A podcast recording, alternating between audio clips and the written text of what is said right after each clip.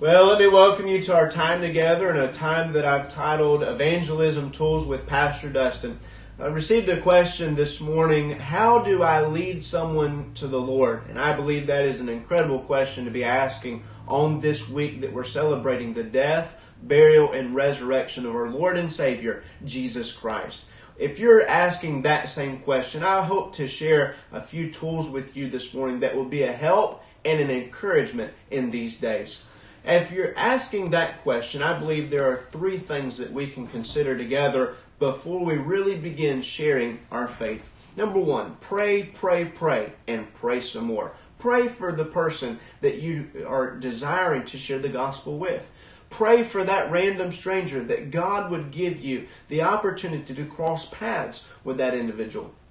Number two, be confident in the gospel of Jesus Christ. Our confidence is not in our flesh, it is not in the enticing words that we use, it's really not even in our methods or manners, but the confidence that we have is in the gospel of Jesus Christ. And third, let the Holy Spirit do His work. As the church of Corinth was debating and arguing back and forth, some were saying, I'm of Paul. Some were saying, I'm of Apollos. And some were saying, I'm of Cephas. Paul corrected them. He said, You're not of any one of us. He says, You are of Jesus Christ. Jesus did the work that we could not do. Some plant, some water, but it is God that gives the increase. So remember that. You and I can't force someone into salvation. You and I cannot make someone get saved. However, we can pray, pray, pray, and pray some more. We can be confident in the power of the gospel, and we can let the Holy Spirit do what He does. So, the first tool that I want to encourage you with this morning is what I have been blessed to come across over the years, and we've called it hand to hand evangelism. Most people have this opportunity to use their hand to share their faith with someone, and this is a very easy, quick access tool that you can use in just about any setting in any circumstance. So, the first way that we do this is by using our thumb. We say, This morning or today, I've got good news for you. For God so loved the world, according to John chapter 3 and verse 16.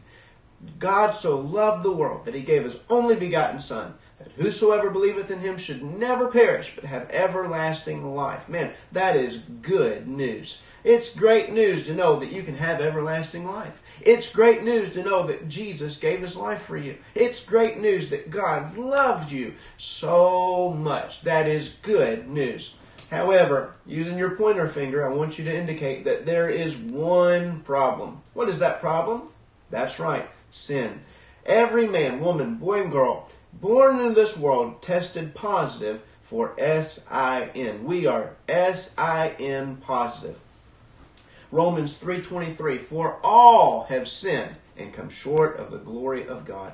All of us. There's not a single one of us that have overcome our sin in our own self.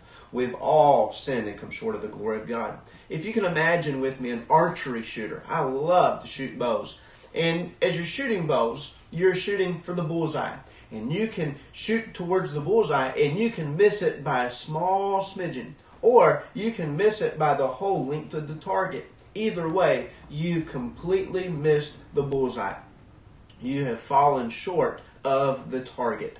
And that's the way that our life is when it comes to sin. We have all sinned and come short of the glory of God. We missed the mark. We missed the bullseye, whether it was by a little bit or by a lot. We've all missed it. And then I want you to notice the, uh, that the Bible says in Romans 6:23 that because we've sinned, this is a problem, and it leads us to death. The wages of sin is death. That's all that sin can buy is death, death, death. It buys us death spiritually, and it also buys us death physically. The reason people die today is because of sin. I want you to notice on the middle finger, Romans 5 8. But God commendeth his love toward us, and that while we were yet sinners, Christ died for us. Now, if you notice your middle finger, that middle finger stands above all the other fingers. There's not a finger that is as large and as long and as big as the middle finger. And that is important because Jesus stands above all the other efforts in this world. Whether that is an effort of religion, Jesus stands above it. If it's the effort of buying your way to heaven, Jesus stands above that effort. If it's using your goodness to go to heaven, Jesus stands above that effort.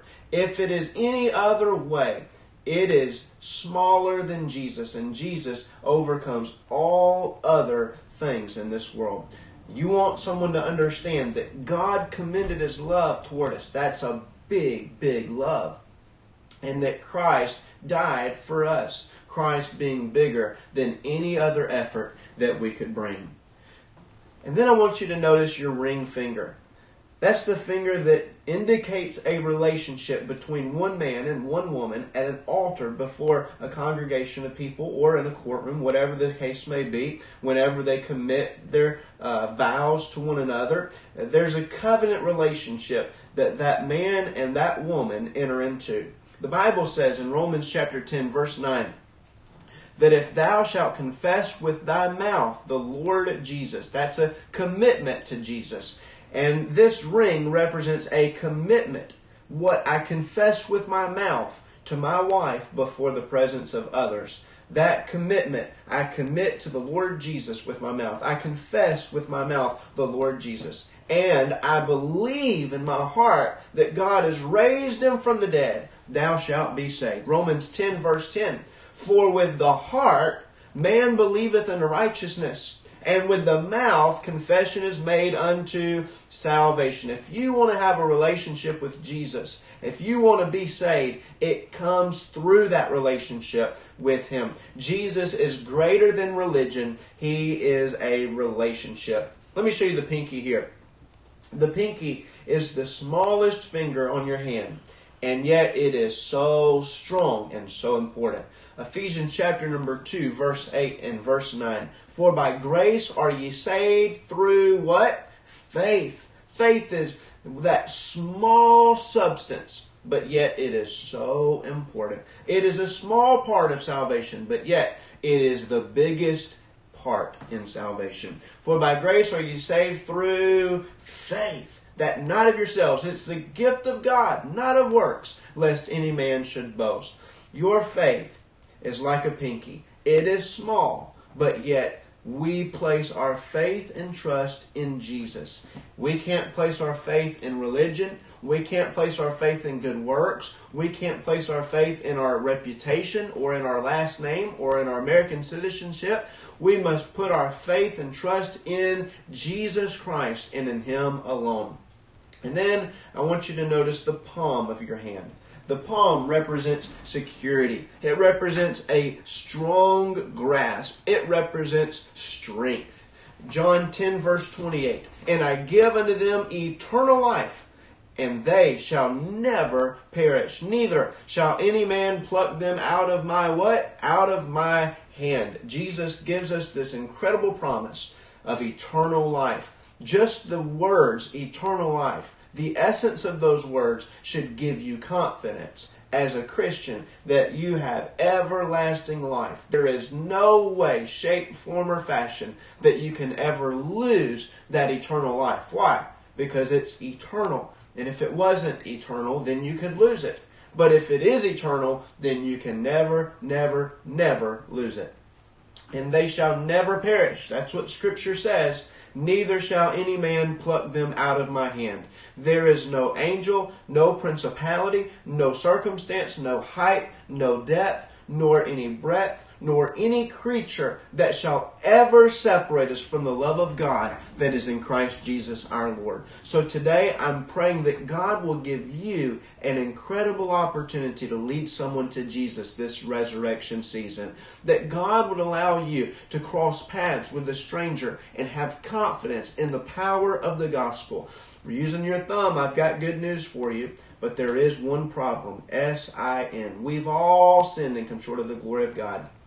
But Jesus, He stands above all the other efforts to salvation. And if you understand that Jesus died for your sins without spot and without blemish, He never did anything wrong, They put him in a grave. He got up. He rose again. He showed himself for over 40 days to so many hundreds of people. And they went on to write about seeing Jesus. And then he ascended back to heaven where he is today. And he's coming again for all who believe and trust in him. And then he's coming back another time to bring judgment to all those that do not trust him as Lord. And if you want to know Jesus, you can enter into a relationship with Jesus with your heart and with your mouth by making that confession and commitment to Jesus. And then your pinky, your pinky, just place your faith and trust in Jesus. And if you'll do that, you will have eternal life, and no man can ever pluck you out of the hand of Christ. So, with something to think about today, I hope that you'll use this. Make it a great day or not, as we always say, the choice is yours.